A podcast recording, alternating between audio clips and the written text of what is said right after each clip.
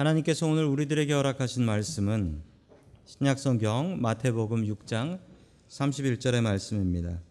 그러므로 염려하여 이르기를 무엇을 먹을까 무엇을 마실까 무엇을 입을까 하지 말라. 아멘. 하나님께서 우리와 함께 하시며 말씀 주심을 감사드립니다. 아멘. 자, 우리 옆에 계신 분들과 인사 나누겠습니다. 반갑습니다. 인사해 주시죠. 자, 그리고 올해 표를 가지고 인사 다시 나누겠습니다. 나는 죽고 예수로 살자. 우리 인사 한번 하시죠. 자, 여러분들이 아, 올해 성질 죽이느라 너무 힘듭니다라고 고백하신 분들이 계세요. 예. 내 성질 죽여야 됩니다. 자, 오늘 믿으면 걱정하지 않는다라는 제목을 가지고 하나님의 말씀을 증거하겠습니다. 공부를 하면 공부가 는다고 합니다. 운동을 하면 운동이 는다고 해요. 요리를 하면 요리가 는답니다. 그런데 놀라운 사실은 걱정을 하면 걱정이 는답니다. 걱정도 는대요. 2000년 전 주님께서는 이스라엘 백성들에게 염려하지 말라라는 말씀을 증거해 주셨습니다. 그 당시의 걱정은 주로 먹고 사는 문제들이었습니다. 2000년이 지난 지금 우리들도 염려와 걱정들을 하고 살아가고 있습니다. 우리 성도 여러분들의 마음 속에 있는 염려와 걱정들은 무엇인가요? 오늘 설교 들으시는 이 시간만은 그 염려와 걱정들을 내려놓으시고 오직 주님의 말씀으로 채우시고 돌아갈 수 있는 시간 되기를 주의 이름으로 축원합니다. 아멘. 첫 번째 하나님께서 우리들에게 주시는 말씀은 돈의 노예가 되지 말라라는 말씀입니다. 돈의 노예가 되지 말라. 자, 도둑 도둑이 훔쳐간 넌센스 퀴즈입니다. 도둑이 훔쳐간 돈을 아, 영어로 뭐라고 할까요? 아, 영어로 이렇게 얘기한답니다. 아, 슬그머니라고 한대요. 슬그머니. 계란 살 때 필요한 돈이 무엇인 줄 아십니까? 아이고 아시네요. 에그머니입니다. 생각만 해도 가슴이 찡한 돈이 있대요. 어머니래요. 어머니. 그러니까 아이들이 제일 좋아하는 돈이 있답니다. 그 돈은 할머니래요. 할머니. 남자들이 제일 무서워하는 돈이 있대요. 아주머니래요. 또 아주머니들이 제일 무서워하는 돈이 있답니다. 아, 시어머니래요.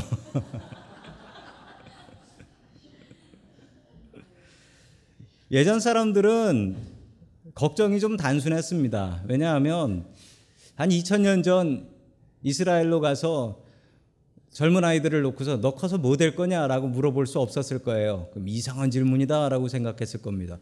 당연히 우리 아버지가 하는 거 배워서 아버지 일 본받 이어받는 거지.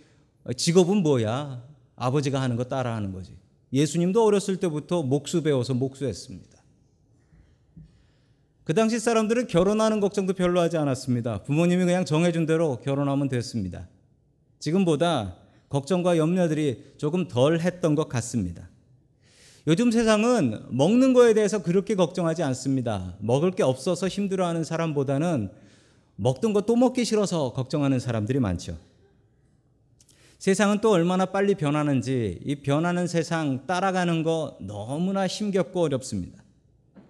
돈 걱정 안 하고 사는 사람이 있을까요? 제가 그렇게 만나본 적은 없지만 종종 TV 같은 데 보면 돈 걱정 안 하고 사는 사람들이 있습니다. 화면에 보시면 어느 분의 자가용 비행기입니다. 자가용 차가 아니라 자가용 비행기. 주인이 누구인지 잘 보면 알 수 있습니다. 용을 이렇게 막 그려놨네. 하늘을 나는 용이에요. 자, 저 비행기의 주인은 영화배우 성룡입니다. 얼마나 돈을 많이 버는지 동양 사람으로는 대단합니다. 저 헐리우드에서 출연료로 2등이래요. 2등. 그만큼 대단한 사람입니다. 저분이 올해 66세가 되신다고 합니다. 이분이 얼마 전에 자기 자서전을 쓰셨어요. 자서전을 쓰셨는데 거기에 자기의 후회들이 있습니다. 저렇게 돈 많은 분은 후회 없을 것 같지요? 걱정 없을 것 같지요? 저분의 아들이 있는데 아들이 얼마 전에 마약 팔다가 걸려서 지금 사형당할 것 같다라고 합니다. 또 딸이 하나 있는데 딸은 얼마 전에 자기가 레즈비언이다라고 선언을 해서 아버지가 또 골치 아파하고 있다고 합니다. 이분이 한 이야기에 의하면 아무리 돈을 많이 벌어도 인간은 행복해지지 않더라. 돈을 펑펑 써보니 인생이 더 허무하게 느껴지더라. 라고 이야기를 하고 있습니다. 아, 이분의 이야기를 들으면서도 아, 나도 비행기 타고 다니면서 이런 얘기 한번 해보고 싶다라고 생각하시는 분들 계시지요? 자, 우리 하나님께서 주시는 말씀입니다. 마태복음 6장 19절 말씀 같이 봅니다. 시작. 너희는 자기를 위하여 보물을 땅에다가 쌓아두지 말아라. 땅엔 좀이 먹고 녹이 슬어서 망가지고 도둑들이 뚫고 들어가서 훔쳐간다. 아멘. 당시에 은행이 없었습니다. 그래서 귀한 것이 있으면 땅에다가 묻었습니다.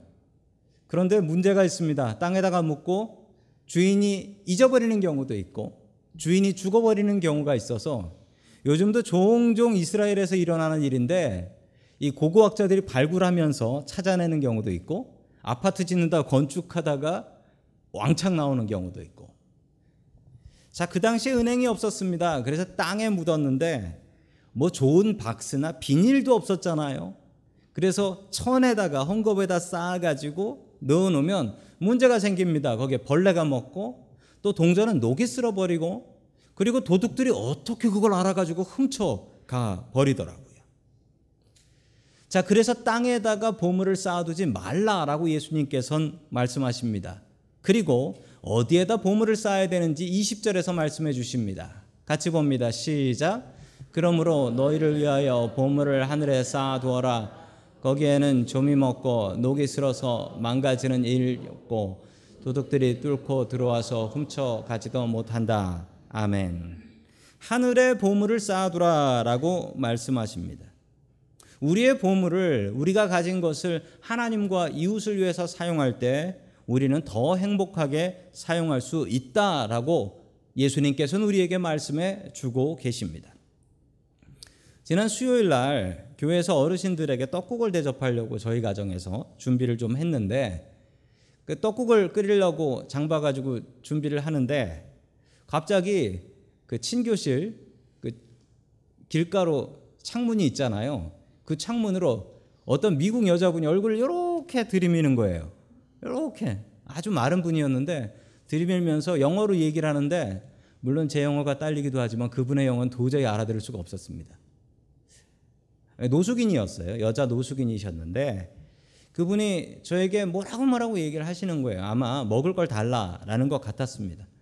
그런데 미국 분에게 드릴 만한 게 없는 거예요. 떡국을 끓이려고 준비를 하고 있었으니 뭐 드릴 게 있어야죠. 떡국을 드릴 수도 없고 그 쌀떡 지금 물에 불리고 있는데 미안하다라고 했는데 보니까 사과가 있더라고요. 사과가. 아, 저건 되겠다 싶어서 사과를 들고 밖으로 나갔더니 이미 다른 데로 가버리고 안 계셨어요.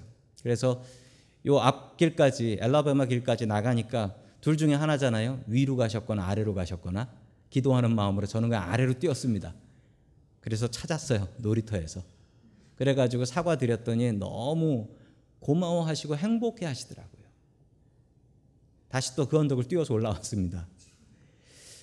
그 사과를 제가 먹을 수 있었습니다. 근데 제가 먹으면 그냥 사과인데 그걸 그분한테 드렸더니 아우 그분이 너무나 화사하게 웃으시는데 웃으시는데 이빨이 몇 개 없으시더라고요. 근데 너무나 행복해 하셨어요. 제 사과가 그렇게 더 행복해지는 것을 보면서 제가 더욱더 행복했습니다. 주님께서는 우리들에게 하나님과 이웃을 위해서 우리가 가진 것을 사용하라. 그러면 더 행복해질 수 있다 라고 말씀해 주고 있습니다. 오늘도 노숙인 봉사를 나가실 텐데 나가시는 분들에게 준비하시는 분들에게 이런 은혜가 있기를 주님의 이름으로 간절히 축원합니다. 아멘. 자, 24절 말씀 계속해서 봅니다. 시작. 아무도 두 주인을 섬기지 못한다. 한쪽을 미워하고 다른 쪽을 사랑하거나 한쪽을 중히 여기고 다른 쪽을 업신 여길 것이다. 너희는 하나님과 재물을 아울러 섬길 수 없다. 아멘. 세상에는 두 주인이 있다고 합니다. 그 두 주인은 바로 하나님과 돈입니다. 하나님과 돈. 세상의 두 주인이라고 볼 수 있습니다. 지난 한 주간을 한번 살펴보십시오. 지난 한 주간 여러분들의 마음속을 사로잡았던 근심과 걱정거리는 하나님에 대한 것이었습니까? 아니면 돈에 대한 것이었습니까? 그 누구도 세상에 저 두 주인이 있다라는 것을 부인할 수는 없는 것 같습니다. 교회는 돈 걱정할까요? 안 할까요? 교회도 돈 걱정합니다. 그래서 연말이 되면 공동회의해서 교회 돈 어떻게 쓸까 서로 고민하고 회의하고 결정합니다. 제가 목회자 세미나라든지 밖에 나가서 저를 소개할 기회가 있습니다. 어, 그러면 저는 샌프란시스코 은혜장로교회를 섬기는 김동훈 목사입니다라고 얘기를 합니다. 그러면 뭐 은혜장로교회가 유명이나 해야죠. 네, 저희 교회가 역사가 42년이나 됐지만 모르는 분들이 더 많아요. 그러면은 저한테 이런 질문들을 하십니다. 뭐라고 하냐? 주로 교회 다니는 분들이 이런 질문을 하는데 교인이 몇 명이세요? 라고 물어봅니다. 아, 이거 정말 대답하기 곤란한 질문인데 교인이 몇 명이세요? 라고 하면 분명히 저 사람은 저를 그 교인 숫자로 저의 인격을 평가할 겁니다. 그래서 저는 그때부터 머리가 바빠지면서 어, 우리 교회 제일 많이 나왔을 때가 언젠가. 그리고 애들까지 포함하면 몇 명인가. 아, 목사가 거짓말을 할 수는 없잖아요. 그래가지고 막 계산을 해가지고 몇 명이요? 라고 하면 저는 열심히 준비해서 얘기했는데 저쪽에서 돌아오는 답은 작은 교회네요. 라고 이야기합니다. 그럼 기, 기분이 나빠져요. 또 더한 분도 있습니다. 교회 더 열심히 다니는 주로 장로님 같은 분들은 저한테 이렇게 질문을 하세요 교회 재정이 얼마나 되세요? 라고까지 물어봅니다 아니 IRS에서 나오셨어요. 왜 교회 재정이 얼마인지를 물어보세요. 그러면 제가 또 머뭇거립니다. 저 돈은 약하거든. 제 마음속에 드는 생각이 저 자신도 야 이거 돈의 종이구나. 왜 그런 것 갖고 이야기하면서 기죽고 왜 그런 것을 물어볼 교회에 물어볼 게 교인 수하고 돈밖에 없어요.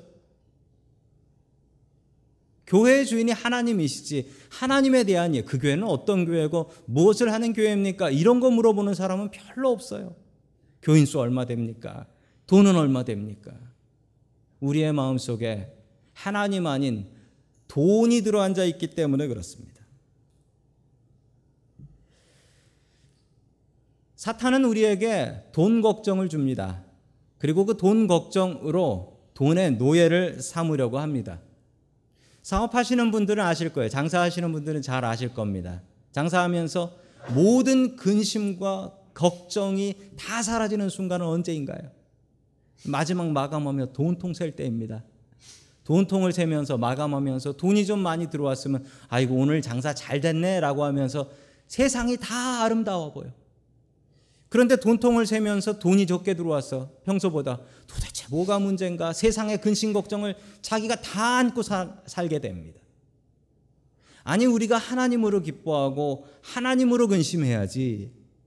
돈 때문에 기뻐하고 돈 때문에 슬퍼하고 우리가 돈의 종이 아니라고 어떻게 이야기할 수 있겠습니까?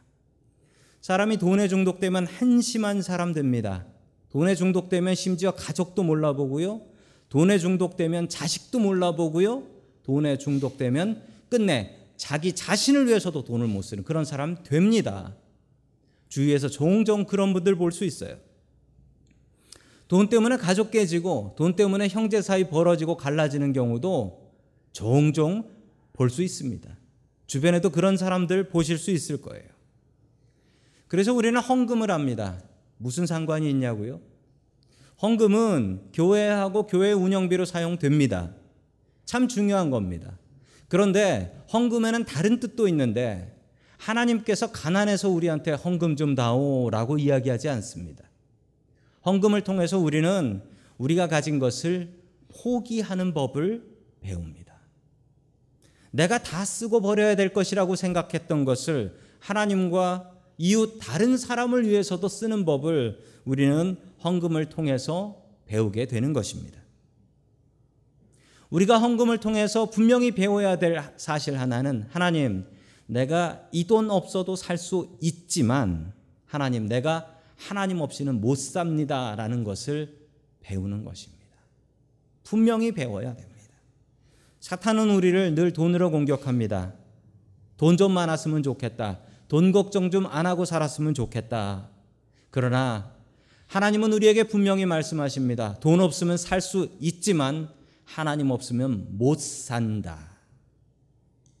돈이 아니라 하나님을 주인으로 섬기며 살아갈 수 있기를 주의 이름으로 간절히 축원합니다. 아멘. 두 번째 하나님께서 우리들에게 주시는 말씀. 우리가 걱정하지 않고 살려면 최선을 다해야 합니다. 걱정하지 않는 첫 번째 방법은 돈 걱정을 내려놓는 것이고요. 두 번째로는 최선을 다하여 사는 것입니다. 최선을 다하면 염려하지 않습니다.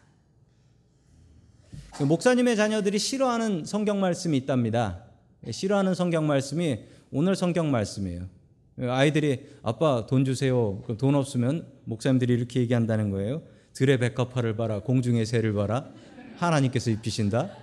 아 징그럽대요 이 얘기가.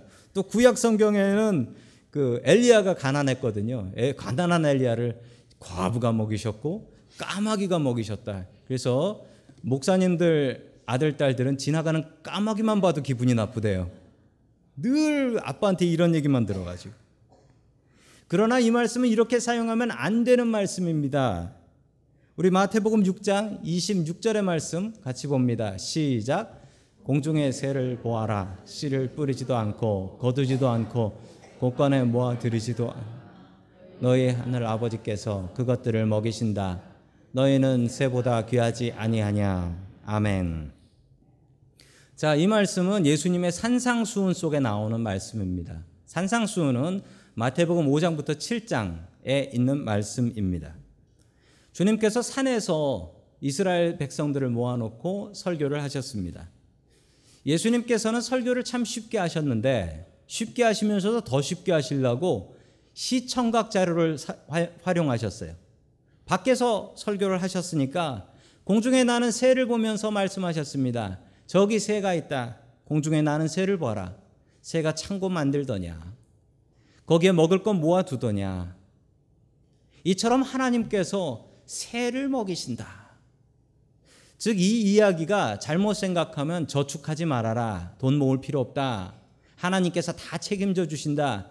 이런 얘기로 들리시겠지만 이런 말씀은 아닙니다. 작년 5월에 우리 샌프란시스코 지역에 은퇴하신 목사님들이 모이는 모임이 있었습니다. 그 모임에 갔는데 어떤 은퇴하신 목사님께서 설교를 하시면서 퀴즈 하나를 냈습니다. 목사가 은퇴하면 뭐가 필요할까요? 라는 퀴즈였습니다. 답이 무엇이었을까요? 그 거룩하신 목사님이 설교하신 거라서 다, 다들 답은 하나님, 뭐 믿음, 성경, 혹은 건강? 이렇게 생각을 했습니다. 그런데 답은 너무나 당황스럽게도 그 목사님 이렇게 말씀하셨어요. 돈이요. 라고 얘기하셨습니다. 돈이요. 젊었을 때 좀 모아놨어야 되는데 안 모아놔서 너무 힘들어요. 이 얘기를 하시더라고요. 저 공중의 새는 그냥 새가 아닙니다. 공중의 새는 하늘을 날고 있는 새인데 하늘 날아 보셨어요? 날개로? 못 날아 보셨죠? 사람이 날개가 있어도 하늘을 날려고 하면요. 지금 우리가 가지고 있는 힘의 7배에서 8배 정도가 필요하답니다. 그래서 새는 살도 안 쪄요. 살찌면 못 나니까 그렇답니다. 그냥 새가 아니라 공중에 나는 새라고 합니다. 새가 해야 될 자기의 본분이 무엇입니까? 하늘을 날아다니는 것이죠. 그리고 먹을 것 찾아서 먹고 이게 새가 할 일인데 공중에 나는 새는 자신의 최선을 다하고 있는 쇠입니다. 최선을 다하고 있는 쇠를 하나님께서는 먹이시고 입히신다라고 약속하고 계신 것이죠. 계속해서 28절의 말씀 같이 봅니다. 시작. 어찌하여 너희는 옷 걱정을 하느냐? 백합화가 어떻게 자라는가 살펴보아라. 수고도 하지 않고 길쌈도 하지 않는다. 아멘. 역시 이 말씀도 백합화 봐라. 하나님만 바라보고 아무 일도 안 하지 않느냐라고 생각할 수 있겠지만 그렇지 않습니다. 들의 백합화입니다. 이스라엘의 밤이 얼마나 추운지 정말 겨울같이 얼어 죽을 것 같이 추운 그 밤을 저 백합화는 밖에서 견뎌낸 것입니다. 여기에도 꽃이 있지만 아마 이 꽃들은 비닐하우스에서 잘 자라서 이렇게 실내에서 자라고 있습니다. 그러나 들에 있는 백합화는 다릅니다.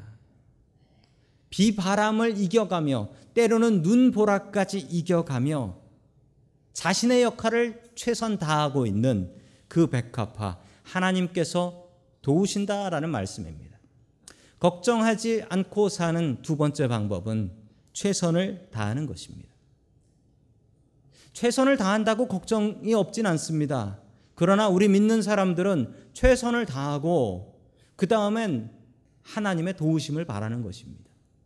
최선을 다하고 하나님의 도움을 바라십시오. 그게 우리 믿는 사람들이 걱정하지 않는 방법입니다. 미국 어느 시골에서 벌어진 일입니다. 아주 시골이었나 봐요.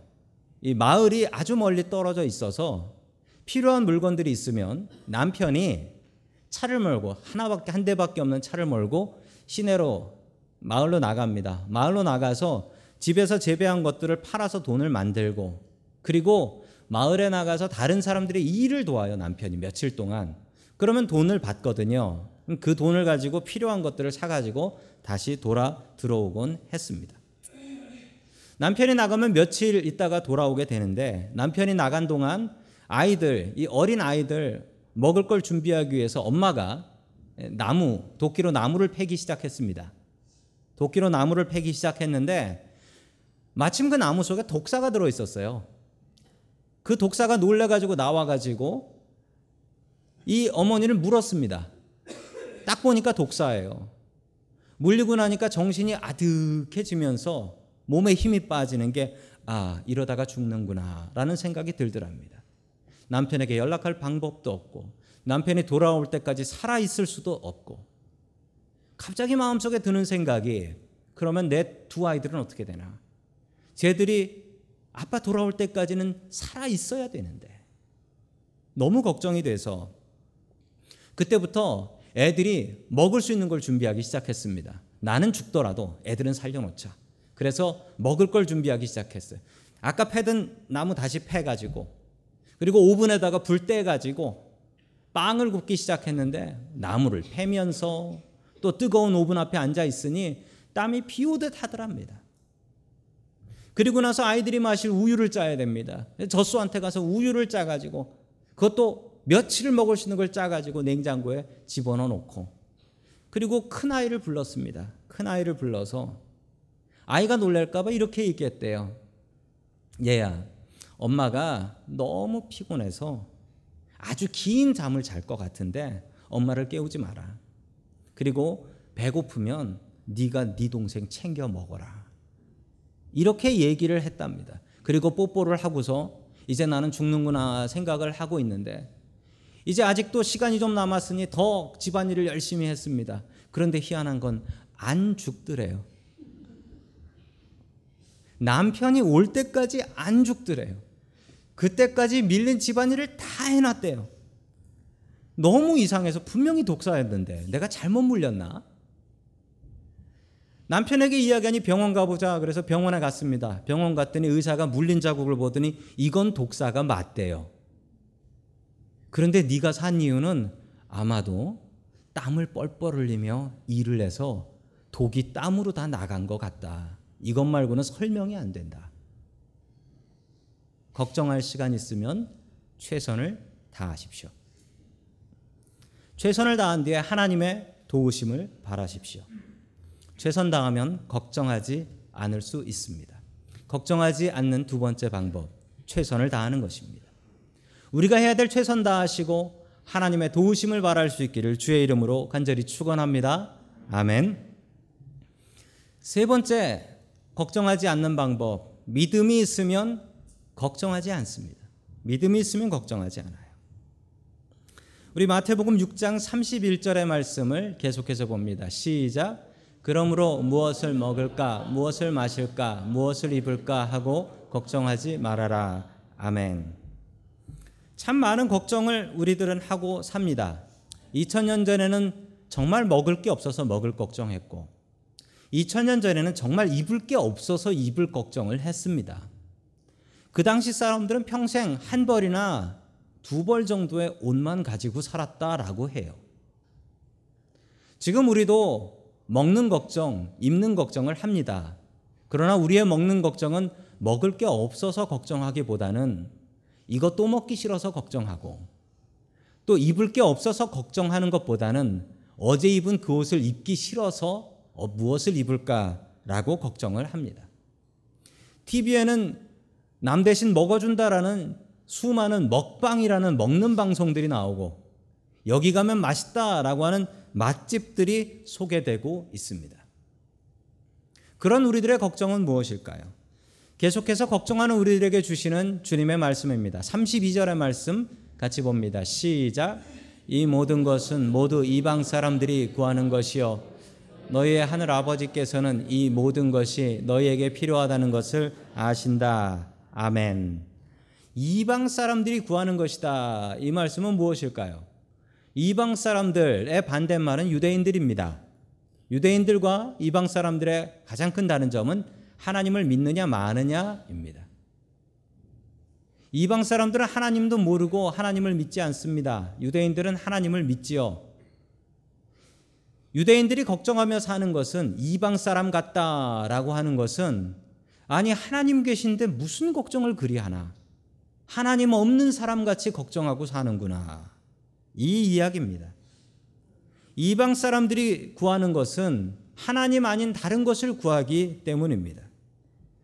우리에게 세상 사람들과 가장 큰 차이가 있다면 하나님일 것입니다. 우리는 하나님을 믿는 사람들이고 세상 사람들은 하나님을 믿지 않습니다. 즉 주님께서 주시는 말씀은 우리가 하나님을 믿으면 걱정하고 염려하지 않는다라는 것입니다. 반대로 우리의 마음 속에 염려와 걱정이 있다면 우리가 하나님을 믿되 제대로 믿는 것이 아니라는 것이죠. 믿음이 무엇입니까? 우리 교회에서 어려운 말로 믿음이라는 말을 쓰는데 믿음은 그냥 말 그대로 믿는 겁니다. 내가 이 사람을 믿어 라고 하면 믿는 거예요. 믿으면 걱정하지 않는 거죠. 나 이 사람 믿어. 일 맡겨놓고 믿고서 걱정해요? 그거 안 믿는 거죠. 우리가 하나님을 믿으면 걱정하지 않습니다. 세상에는 여러 가지 걱정이 있다라고 합니다. 불안장애라는 말이 정신병에 있습니다. 이 중에는 공황장애라는 것이 있어서 갑자기 답답해서 죽을 것 같은 마음이 든대요. 광장공포증이라는 것도 있습니다. 사람 많은 데 가면은 죽을 것 같대요. 누가 나를 해치거나 죽일 것 같다는 거예요. 고소공포증도 있습니다. 높은 데 올라가면 떨어져 죽을 것 같은 거예요. 이런 공포증의 공통적인 증상은 믿음이 없다. 하나님 믿는 믿음이 아니라 세상을 믿는 믿음도 없어요. 그래서 길에 나가면 누가 날 죽일 것 같은 거예요. 믿음이 있으면 걱정하지 않습니다. 믿음이 있으면 염려하지 않습니다. 걱정하지 않고 살아가는 세 번째 방법은 믿음입니다. 우리가 하나님을 믿으면 걱정하지 않습니다. 이렇게 이야기하지만 우리가 교회를 오래 다니신 분들은 이런 생각을 하실 겁니다. 내가 하나님께 믿고 기도했는데 안 된 적이 더 많거든요. 우리가 믿는다고 기도했는데 안 된 적이 더 많다는 거예요. 왜 그렇지요? 우리 한국말에 믿는 도께 발등 찍혔다는 말이 있습니다. 우리가 하나님께 발등 찍힌 것일까요? 그렇지 않습니다. 우리는 우리의 기도가 응답될 것을 믿는 것이 아니라 하나님의 계획을 믿습니다. 저는 제가 계획하고 하나님 앞에 기도합니다. 그런데 그것대로 응답이 오지 않아요. 그러면 이렇게 생각합니다. 좌절하지 않고 하나님께서 다른 뜻이 있으신가 보다. 하나님의 계획이 다른가 보다라고 생각합니다. 그러면 하나도 섭섭하지 않고 오히려 더 기대하게 됩니다. 하나님, 내 계획이 틀어졌으니 이제 하나님께서 보여주실 차례네요. 기도하는데 내가 원하는 게 응답되지 않으면 그때는 하나님께서 다른 계획이 있으신가 보다 생각하십시오. 그리고 기대하세요. 그리고 가만히 보세요. 하나님께서 더 귀한 일을 계획하고 계십니다. 믿으면 걱정하지 않습니다. 하나님을 믿으면 염려하지 않습니다. 그분이 나를 위해서 다른 계획을 가지고 계신데요. 약 1년 전에 있었던 일입니다. 2018년 4월 17일 뉴욕 라과디아 공항을 출발해서 텍사스에 있는 달라스까지 가는 사우스 웨스턴 항공기에서 있었던 일입니다. 148명을 태우고 가고 있었습니다. 출발한 뒤 20분 비행기의 왼쪽 날개가 그냥 공중에서 폭발해 버렸습니다. 저 비행기는 엔진이 두 개가 있는 비행기인데 하나가 폭발해 버렸어요. 그러면 비행기의 균형 잡는 것이 너무나 어려워진다라고 합니다. 저 폭발하는 바람에 저 엔진 옆에 구멍이 났고 그 엔진 옆에 객실 캐빈에 구멍이 나서 여자 승객 한 명이 빨려 나가는 걸 옆에 있던 승객들이 다시 붙잡아서 끌어들여 왔습니다. 안타깝게도 그분은 하늘나라로 가셨습니다. 급박한 순간이었고 그 당시에 비행기의 상황을 아마 제일 크게 나온 분이 사진으로 찍으신 것 같습니다. 자, 이렇게 찍고 다들 기도하고 이제 우리가 죽는구나. 그렇게 생각할 수밖에 없었어요. 왜냐하면 옆에는 비행기에 구멍이 나 있고 그 구멍 난 비행기로 여자분 한 분이 반쯤 나가 있는 이 상황에 그 누가 우리가 죽는구나라고 생각하지 않겠습니까? 마침 이 비행기를 조종하고 있었던 분은 여자 조종사였습니다. 이분이 관제탑하고 교신하는 내용을 들었는데 아주 침착하더군요. 그리고 승객들에게도 아무 일이 아니라는 듯이 승객들을 안심시켰습니다. 그리고 안전하게 필라델피아 공항에 비상 착륙했습니다. 그리고 이 조종사는 객실로 가서 놀란 승객들을 하나둘씩 안아주기 시작했습니다. 아마 저 조종사가 가장 무서웠을 것인데 그 조종사가 어쩌면 저렇게 여자 조종사가 담대할 수 있었을까요? 알고 보니 이분이 텍사스에 있는 어느 침례교회를 다니는 아주 독실한 크리스찬이시고 또 시간까지 조정해서 아이들을 가르치는 Sunday school teacher이십니다. 아무 걱정하지 않고 비행기를 안전하게 착륙시켰습니다. 그리고 마지막에 저 비행기를 내려오셨습니다. 이분이 TV에 나와서 인터뷰를 하셨는데 저분이에요. 테미조 슐츠라는 분이신데 저분에게 앵커가 물어봤습니다. 마지막 질문이었는데 착륙하다가 실패한다라는 생각을 해보신 적이 있습니까? 라고 물어보니 옆에 앉아 있었던 부조정사 코파일럿은 이렇게 얘기했습니다. No 라고 얘기했습니다. 그런데 저 여자분은 똑같이 대답을 했는데 저 여자분은 never 라고 대답하더라고요.